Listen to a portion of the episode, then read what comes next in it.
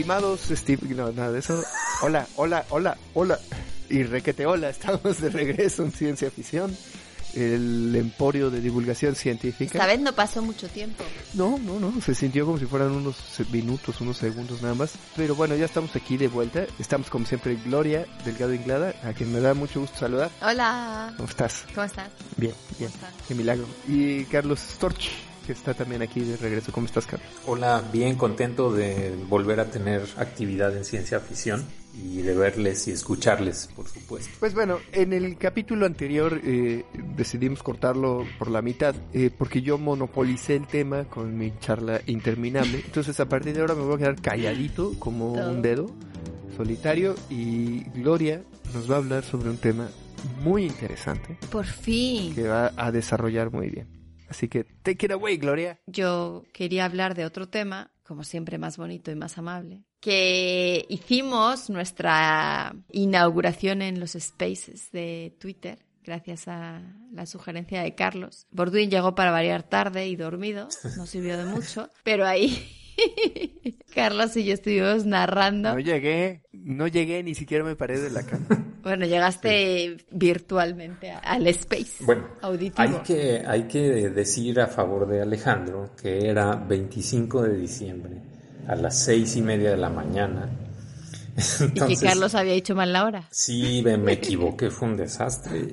Bueno, yo acabé no durmiendo nada esa noche. Bueno, pero aún así... Eh, fue un poco un desastre, pero, pero aún así... Aún así pudimos estar juntos en, nuestra inauguración ahí y en el despegue, ¿no? Que sí que fue, todos estábamos viéndolo a la vez en la transmisión de la NASA en inglés y en español y de todas maneras fue muy emocionante y entonces pues yo simplemente lo que quería hacer es un poco el recuento de lo que ha pasado desde entonces.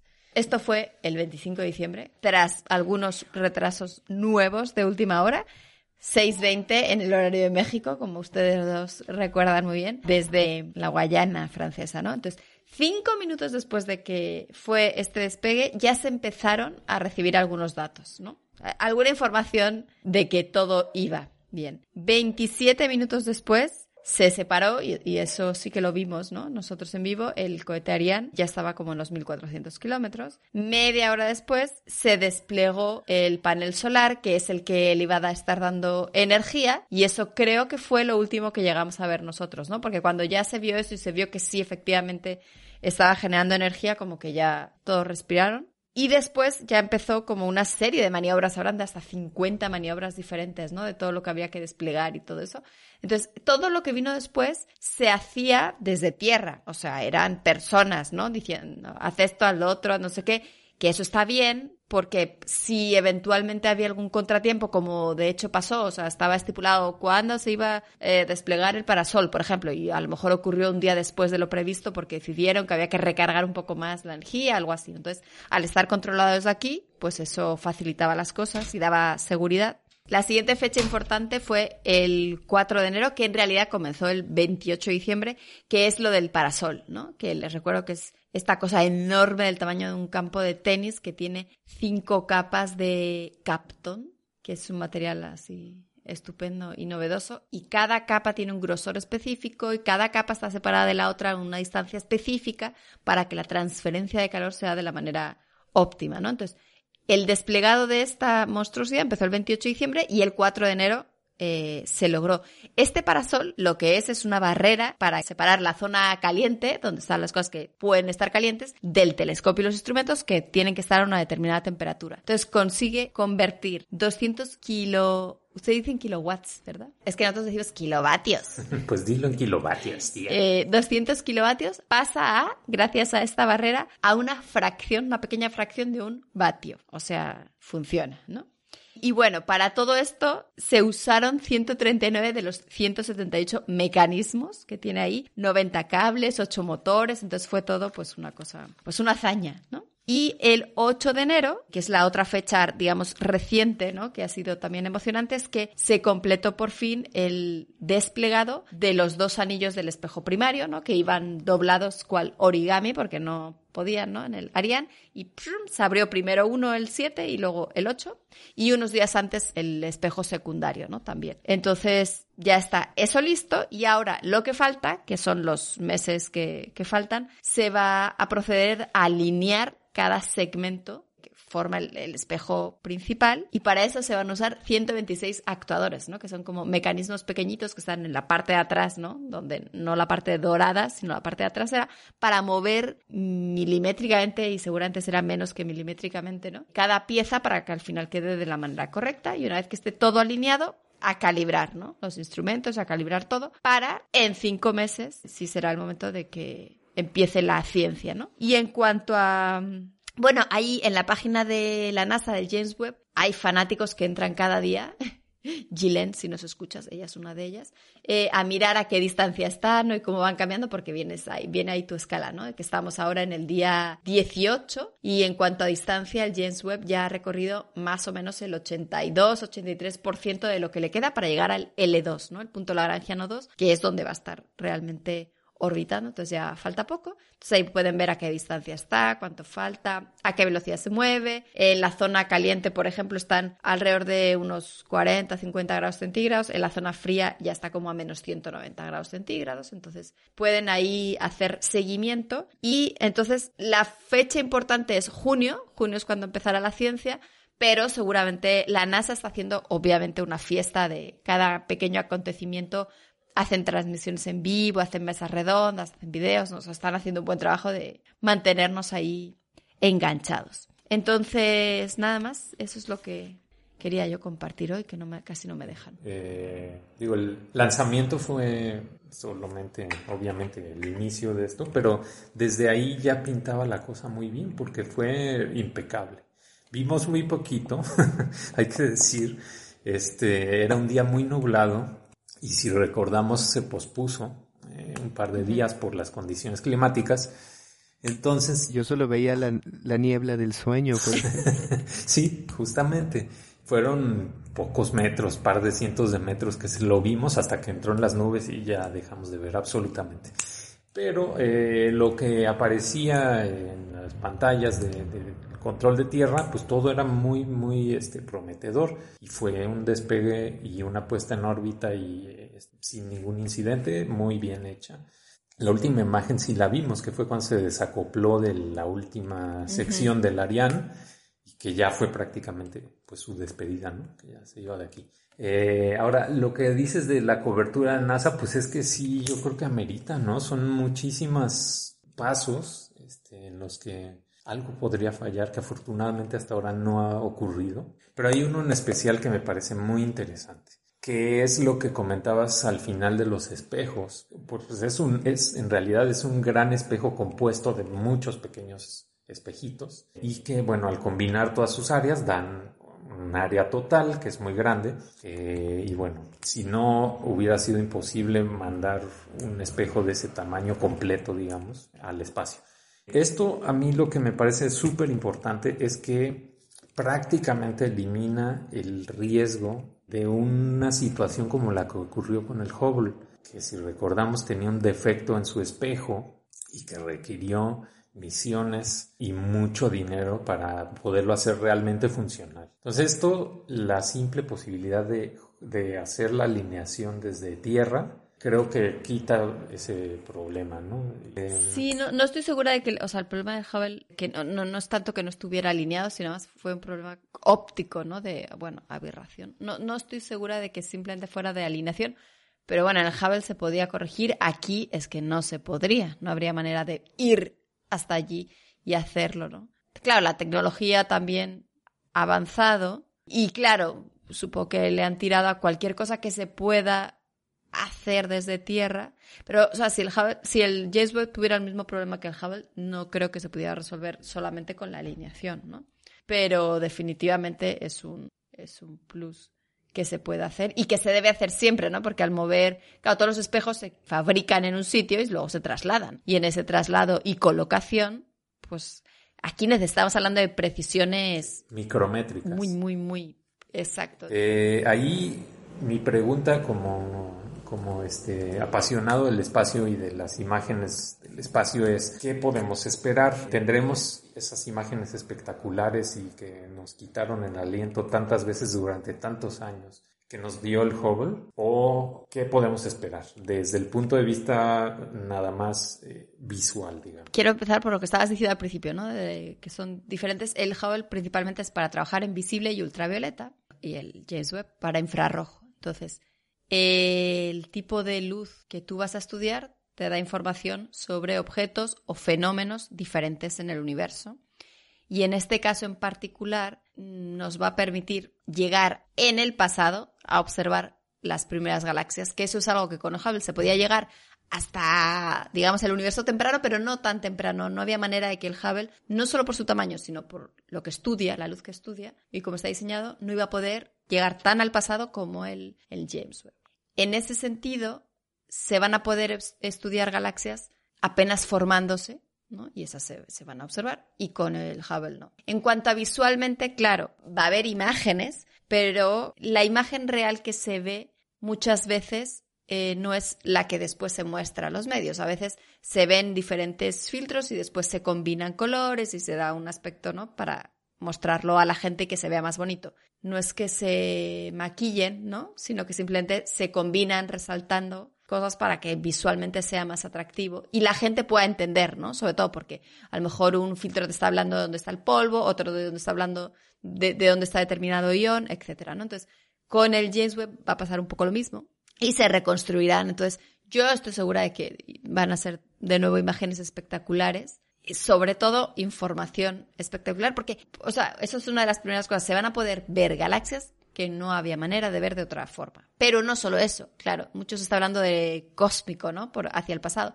pero también se van a poder estudiar, por ejemplo, atmósferas de planetas y entender químicamente, ¿no? Que, que, contienen. Entonces, aunque yo estoy segura de que se va a hacer un esfuerzo porque visualmente sean imágenes atractivas, la información que va a proporcionar, que al final, cuando se trabaja, se trabaja más con información, podemos decir más fea, ¿no? Pero que es lo que luego te da conocimiento que tú puedes transformar, ¿no? en algo más bonito, ¿no? De hecho, muchas de las imágenes que vemos de planetas, de exoplanetas y de sistemas solares no son reales, pero se construyen con base en información que sí es real y datos que sí son reales, ¿no? Y entonces, en la NASA, obviamente, tiene un equipo de gente que lo que se encarga es justamente eso, de, de transformar los datos duros en algo bonito para que la gente pueda entender, porque obviamente no, si no eres muy cercano a la ciencia, pues no, no lo puedes visualizar, ¿no? Entonces, esto seguro se va a hacer. Pero sí, sí, va a haber, sí va a haber imágenes porque sí hay, se está viendo un determinado rango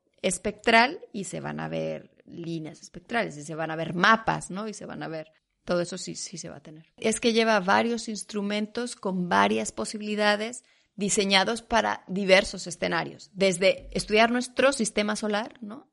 Hasta las galaxias primeras del universo. Entonces, lleva una combinación idónea para poder ver toda esa variedad de objetos, distancias, ¿no? Y fenómenos eh, y sacar información. Entonces, claro, luego habrá que ver qué instrumento es como el más exitoso, ¿no? Que uno nunca sabe, luego de repente hay uno que...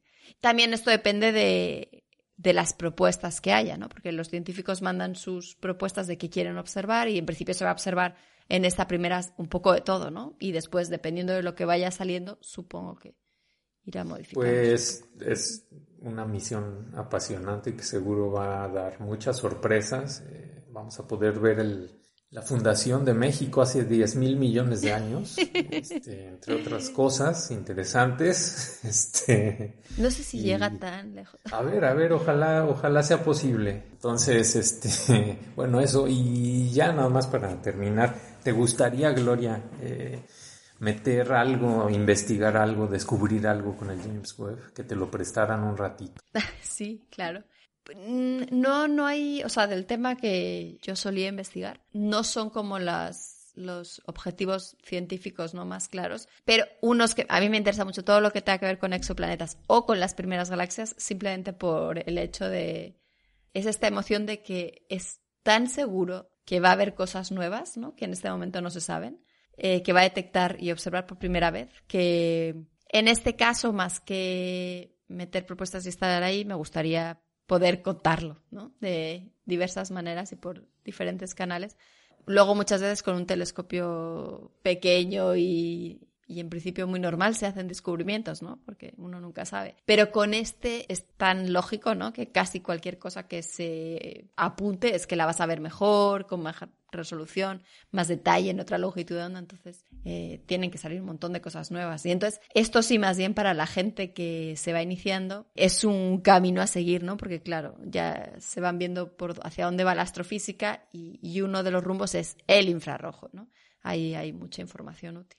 Bueno, y ahora que yo ya hablé sobre el James Webb y los próximos cinco meses y luego los miles de millones de años que vamos a poder estudiar, ¿tú qué nos vas a contar, Carlos? Pues yo les voy a contar algo que está a medio camino entre las cosas aburridas de Borduin y las cosas tan emocionantes e importantes como las tuyas, Gloria. Sí, siempre has sido el punto medio, es verdad. Soy un tibio, como me suelen llamar. No, no, no, no, no, no. Está bien, a mucha honra.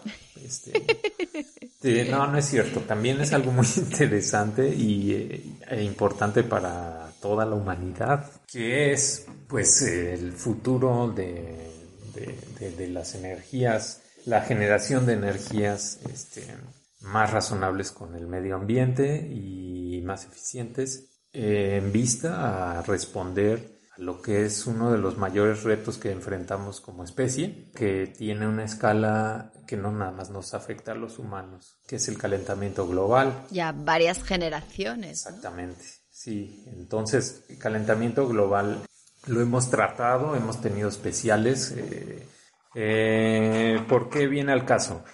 Porque hace un par de semanas hubo una iniciativa eh, hecha por la Comisión Europea que levantó mucho polvo y causó desgarraduras de vestiduras múltiples en todo el mundo. Y esto es porque básicamente lo que están proponiendo es incluir la generación mediante gas natural y energía nuclear entre las llamadas energías verdes. Un escandalazo que no toma en cuenta una cuestión, que esto es temporalmente, es una medida temporal y transitoria. La, idea es incluir la nuclear hasta 2045, las centrales que están ya en funcionamiento y las que se construyan hasta ese año bajo esta etiqueta verde y las del gas hasta 2030. Entonces no es una medida este, pues para siempre. El objetivo de esta iniciativa, que ha levantado tantas ampollas, es conseguir la transición de una economía basada en los combustibles fósiles, que es la que tenemos actualmente y que es la que está destruyendo el planeta, a otra que sea idealmente libre de emisiones o por lo menos lo suficientemente bajo para que este impacto se detenga y que no lleguemos al escenario del que bueno, el número de grados ha subido y bajado con el paso del tiempo, pero al escenario en el que sean impactos irreversibles en el clima mundial, que es para donde vamos si seguimos donde seguimos y seguimos apostándole al carbón y al petróleo y a estas porquerías. Eh, ahí hay dos cosas. Está la cuestión de que hay estudios desde hace muchos años que demuestran que la transición de estas energías sucias y obsoletas hacia otras limpias y más modernas es totalmente imposible sin recurrir, al menos de forma temporal, como es esta iniciativa, a esas dos fuentes de generación de energía, que es gas natural y energía nuclear. Ahora, ahí, bueno, mencionar que el gas natural no es precisamente lo mejor. Sigue siendo, sigue habiendo emisiones importantes de gases de efecto invernadero eh, y bueno, pues no es renovable, en fin, ¿no? Tiene muchos bemoles en este tema, pero pues es de momento no se puede sacar de la ecuación porque si no, no da el resultado. Pero es porque es lo menos malo dentro de lo malo. Exactamente, exactamente. Es cuestionable. Eh, yo creo que más la cuestión del gas natural, por también todos los problemas que hay, por la dependencia que ya tenemos al gas natural, por los problemas que están habiendo a nivel mundial, eh, a destacar eh, la cuestión del los costos de la energía en España y en otros países. Ahora incluso llegó a ser un problema de soberanía nacional en Kazajistán, donde, bueno, Rusia ya metió sus manitas ahí y nadie dice mucho. Entonces, bueno, yo creo que es algo que tiene que salir. Eh, lo veo lógico en esta iniciativa porque pues solamente lo impulsan hasta 2030 bueno, sí son muchos años, pero no, es para siempre. Pero en cuanto a la nuclear, creo que hay eh, muchos estigmas y fue la que más, más revuelo causó, irónicamente. A mí me parece la menos objetable. Porque, bueno, si bien no es una energía renovable, sí hay recursos de su fuente eh, más que suficientes para explotarse por muchos años. ¿Y en cuanto a residuos? En cuanto a residuos, hay varias situaciones. Las plantas de energía eléctrica, este, de energía nuclear, no son las mismas de hace 30 años. Entonces son mucho más eficientes, generan menos residuos Además, en el tema de residuos eh, también hemos avanzado bastante y su manejo no es el mismo de hace 40 años. Entonces se produce mucho menos residuos, se manejan de una mejor manera y realmente ahí las campañas que hay de los antinucleares se basan en, tienen 40 años y que no tienen ya nada que ver con la realidad este, actual, ¿no? Explotan pues el miedo, ¿no? El miedo en sus dos grandes bastiones que tienen, que son una desgracia, sí, ambiental y humana, como fue el terrible accidente de Chernóbil y hace no tanto el de Fukushima. Hay que mencionar que, bueno, el de Chernóbil se combinaron muchos factores muy adversos, que es un diseño muy primitivo en comparación con lo que tenemos ahora, un manejo gubernamental opaquísimo e intransigente y pues, fue una conjunción de factores que desencadenaron en ese desastre espantoso. Fue mal manejado desde el principio y que provocó que esa desgracia se amplificara muchísimo. En Fukushima no es lo mismo, este es otra situación totalmente diferente y se debió a un fallo de diseño que sorprende porque es una central si la comparamos con, con Chernóbil mucho más moderna, con unas medidas de seguridad incomparables, o sea, no, no se puede hacer comparación. Tenía muchos sistemas este, candados para evitar un problema.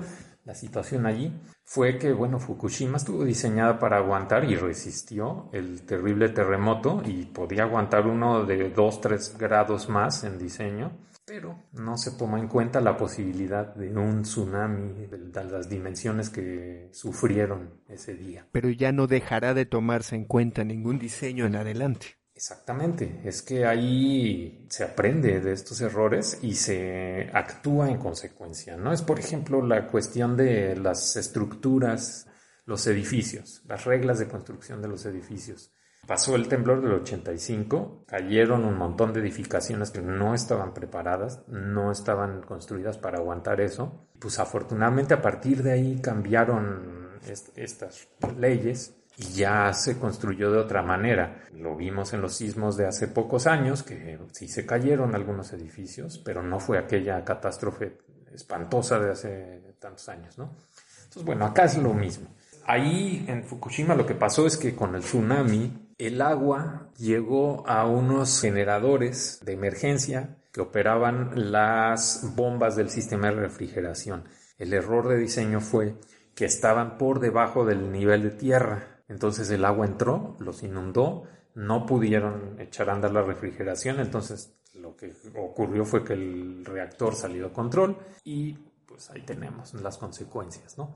Obviamente no se va a volver a construir un reactor de esas características en un lugar que esté expuesto a un tsunami aunque sea en una probabilidad muy baja. ¿no? El usar estos escenarios como para demonizar la energía nuclear, pues no es, no es lógico y pues responde a una serie de consignas que vienen de, de la anticiencia eh, principalmente es uno de sus temas totémicos, los transgénicos y otros temas que realmente omiten toda la evidencia científica La energía nuclear, si bien hemos tenido estos dos episodios trágicos, por mucho ha matado menos gente que la que matan todos los años las tecnologías sucias como son el petróleo y el carbón. Está comprobado. Y tiene unas ventajas que mm, yo creo que dan para incluso pensar no solamente usarla de forma temporal, sino que podría quedarse.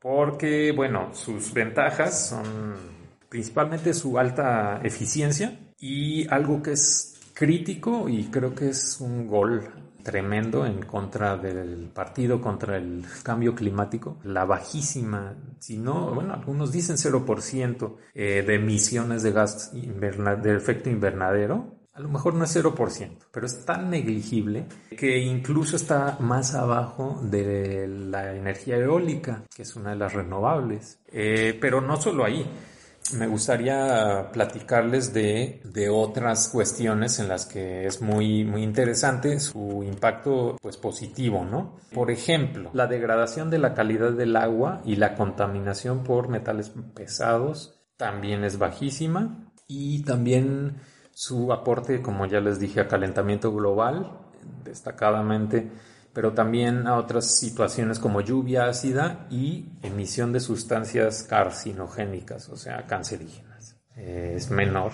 que carbón y petróleo. Su impacto mayor es, bueno, en los estudios que ya tienen años, pues lo que le ponían como un pero era el agotamiento de los recursos energéticos. Pero se ha descubierto que hay, pues hay suficientes, suficientes reservas para explotarse eh, durante muchos años. Entonces, tengo por aquí una serie de datos, no son nuevos, pero eh, pues han envejecido bien porque la evidencia los sigue respaldando a pesar de que ya tienen varios añitos.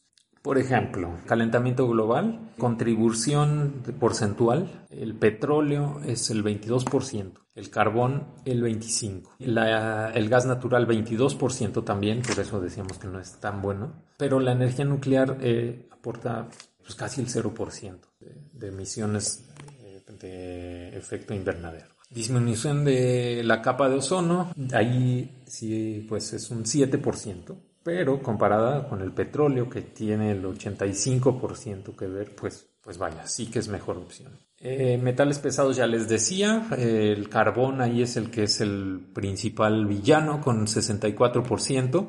Eh, emisión de sustancias cancerígenas, tenemos el petróleo con un 80%, el carbón con 12% y la energía nuclear negligible, menos del 1%.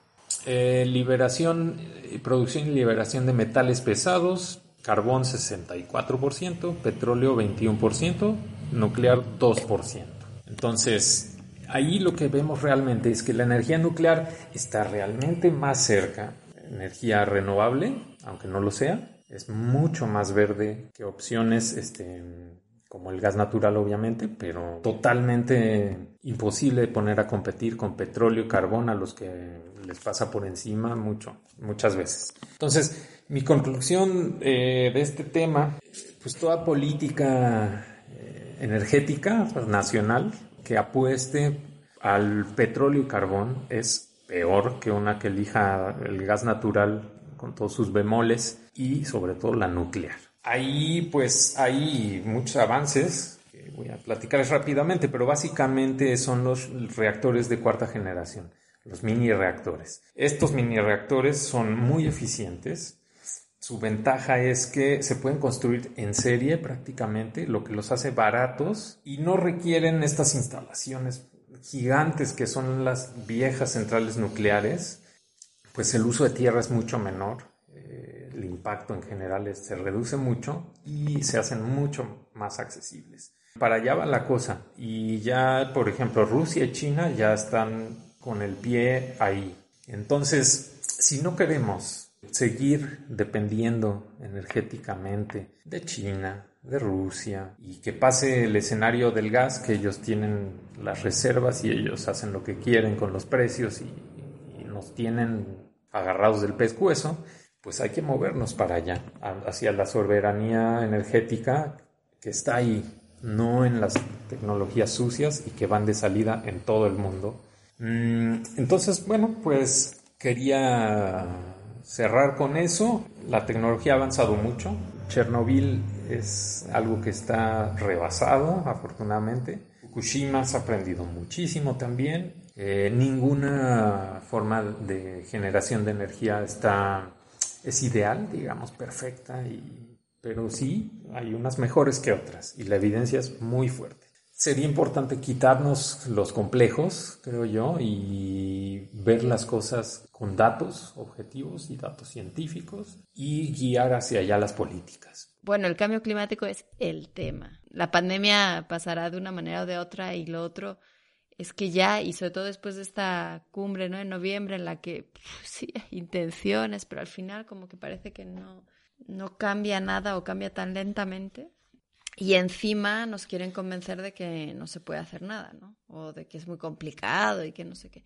Entonces, siento que estaría bien tener como algo digerible a nivel de, o sea, por lo que tú decías, ¿no? De las nucleares, hay organizaciones que durante mucho tiempo están diciendo esto y es que se acaban todos los recursos y el agua y es y son muy caras y los residuos y no sé qué. Y con lo que tú decías al final de hay que ser objetivos y quedarnos con los datos, ¿no? Entonces. bueno, y de hecho lo que iba a hacer es preguntarte si tú conocías algo al así, algo a nivel divulgativo sencillo en esta dirección. Sí, conozco una cuenta de Twitter que es la de Alfredo García, que es un operador de reactor y supervisor y es bueno ingeniero de telecomunicaciones y divulgador científico muy muy importante en España. Lo encuentran como operador nuclear, eh, así lo buscan. Y él escribió justamente un libro llamado eh, La energía nuclear salvará al mundo, que va en su quinta edición y que precisamente es lo que hace divulgar, divulgar las ventajas de la energía nuclear y, lo hace de una forma eh, para todos, o sea, en un lenguaje muy accesible. Muy recomendable esa lectura y he leído muchísimos comentarios que le hace gente ahí que ha cambiado su, su manera de, de, ver la energía nuclear después de tener información. Entonces, él, él es importante y yo lo recomendaría. Pero yo creo que lo que dice Gloria es que tiene sentido, ¿no? La parte de la comunicación de la ciencia es enfrentar, odio usar esta palabra que está ya muy, muy desprestigiada, pero es correcta, enfrentar narrativas con datos a narrativas que no tienen datos o que claramente los tergiversan. Entonces, eh, la vía es emocional y los datos no emocionan. Es muy difícil. Pienso en un documental que se llama La promesa de Pandora, que está en Netflix o Prime o alguno de esos, eh, pero está en algún servicio streaming. Es sobre energía nuclear y de hecho aparece prominentemente Mark Linas, Mark Linas, que es uno es un caso de alto eh, perfil de transformación este de posiciones públicas. Eh, era un activista sigue siendo un activista un ambientalista muy conocido inglés. De hecho se parece un poquito a Louis Theroux eh, que era muy vocal y muy conocido opositor a los transgénicos. Y mm, escribió un libro que se volvió pues, una referencia obligada sobre cambio climático. Y él explicó por ahí que escribiendo el libro aprendió mucho sobre métodos científicos, sobre cómo se construye el consenso científico y en general sobre el valor de los datos. Y entonces la experiencia de escribir sobre cambio climático y sobre fuentes de energía le hizo cambiar su punto de vista sobre transgénicos. Es una historia muy interesante. Pero no sé si solo quería yo acotar, más bien, este, acompañar tu información, Carlos, con la medición de cuántas muertes por teravatio, terawatt, este, hay calculadas entre distintas fuentes de energía. Yo lo tengo aquí enfrente de nuestro mundo en datos. También dejaremos la liga porque además la investiga, el artículo está muy interesante con el que se acompañan los datos. Em, el carbón, eh, café, produce 32.72 muertes por teravatio. ¿En qué periodo de tiempo? ¿En qué periodo de tiempo, perdón? Mm, están medidos con base en las muertes por accidentes y contaminación ambiental por hora. El carbón a secas, 24.62. Me voy a ahorrar los decimales, al menos que sean trascendentes. El petróleo, 18. La biomasa, 4. El gas, 2.82, la nuclear 0.07, la eólica 0.04, el hidropoder 0.02 y la solar 0.02. El artículo es muy interesante además y trae un montón de tablas este, con guías para entenderlo, pero solo quisiera decir que la medición sí incluye los dos desastres de Chernóbil y, y de Fukushima. Entonces, bueno, sí, sí, es, es complicado, está muy satanizada. Y yo mismo, la verdad es que me sorprendí mucho cuando vi estos datos originalmente. Entonces, si nadie más tiene nada que decir, Gloria, yo solamente está. entré para cortar el podcast, así que Yo les declaro marido y mujer. Ustedes los se reparten como quieran. muy bien. Bueno, ¿Cerremos? ¿Cerremos? bueno, Pues entonces con esto cerramos. Es como siempre un gusto estar en, en comunicación con ustedes. Eh, y los dejo con un abrazo y con la siguiente información. Nos pueden encontrar en Facebook este, como Ciencia Ficción, sí. en Twitter como Ciencia Ficción, yo creo. Yo creo. Este, lo tendremos claro próximamente. Como Ciencia Ficción, por supuesto. Seguimos sin saberlo. Este, Semanas Sí, después. en YouTube, sí, semanísimas después, sí. En, en YouTube nos pueden encontrar también este, y ver nuestros videos animados, eh, donde salimos disfrazados de, de astronautas de supositorios del siglo 25. Y eh, nos pueden escribir mensajes de amor, odio, locura y publicidad al correo afición por la ciencia gmail.com y nuestro blog donde tenemos todo nuestro historial de Yeah. podcasts desde hace 10 mil millones de años cuando empezamos, cuando empezó México, que está en afición por la ciencia.blogspot.mx y pues con eso nos despedimos. Muy bien. me parece. Un gusto como siempre. Bueno. Adiós. Adiós. Realmente adiós, hasta la próxima. Están interrumpiendo. ¿Quién, quién no anda me ahí? puedo concentrar, Pablo. Pablo. Di hola y vete a dormir. A ver. Hola. Hola. ¿Cómo estás? Hola, Pablo. No nos oye, pero... No, nomás vi unos Sí. chinos ahí por atrás. Fue el 4 de enero. Sí, sí, el 4 de enero, Pablo. Llévate el libro, anda y vete a leer. Imagina. Espera, voy a esperar porque si no se va a bastar. No, estoy viendo su manita leyendo. Ahora voy, Pablo. Ve al cuarto y ahora voy yo. Vete a jugar con los super fin esos. Bla bla bla bla bla bla bla bla bla bla bla bla. Bueno, ahora sí. Ya. O podemos hacer algo, Carlos. Eh, Sacarme del partir programa. pro- Bueno, yo no lo quería verbalizar. Bueno, ya me puedo No, jubilar podemos- así. Yo según están hablando solo pienso qué pesadilla de edición. Ok, yo lo hago. Siempre me ha Y, creado bueno. confusión eso de qué milagro. Esa expresión que dicen en México. Porque cuando alguien dice qué milagro es De como, milagro. Qué milagro que hace mucho que no te veo, ¿no? Pero... Pues porque el milagro es una cosa poco común, igual que ver. Sí, ya, pero siempre parece que es como un poco recriminándote. Qué milagro que apareces, ¿no? Qué Es- es- milagro. Es pasivo Que vienes por aquí, sí. en realidad. Sí, lleva cierta recriminación. Exacto, ese es el tono que no me acaba de gustar. Tienes Bueno, entonces voy a decir, mm, me da gusto verte, Sobre todo cuando, por Gloria. ejemplo, no ha sido por mi culpa, sino por la tuya que no hemos grabado. Entonces, decir yo, qué milagro. Ahí vamos otra vez. Digo un ejemplo, es un ejemplo. Cuando alguien te dice Mira, que milagro, es su culpa. También, Sí, exacto. también se puede usar en tono irónico, como decir, qué milagro que hoy no me estás castrando. No, si eso No, pero el, espera, deja, deja que el empecemos. del día Eso que eso ocurra se muere ciencia ficción. Está bien, estamos contentos. Una larga tradición de, de maltrato psicológico y este y, ajá, y violencia. Preparación de heteropararca- hetero, No. heteropatriarcado. Me haces menos, me haces menos porque no tengo título universitario, sin darte cuenta de que el encargado del tren Maya ya es- tiene la misma escolaridad. No menos. Qué mal.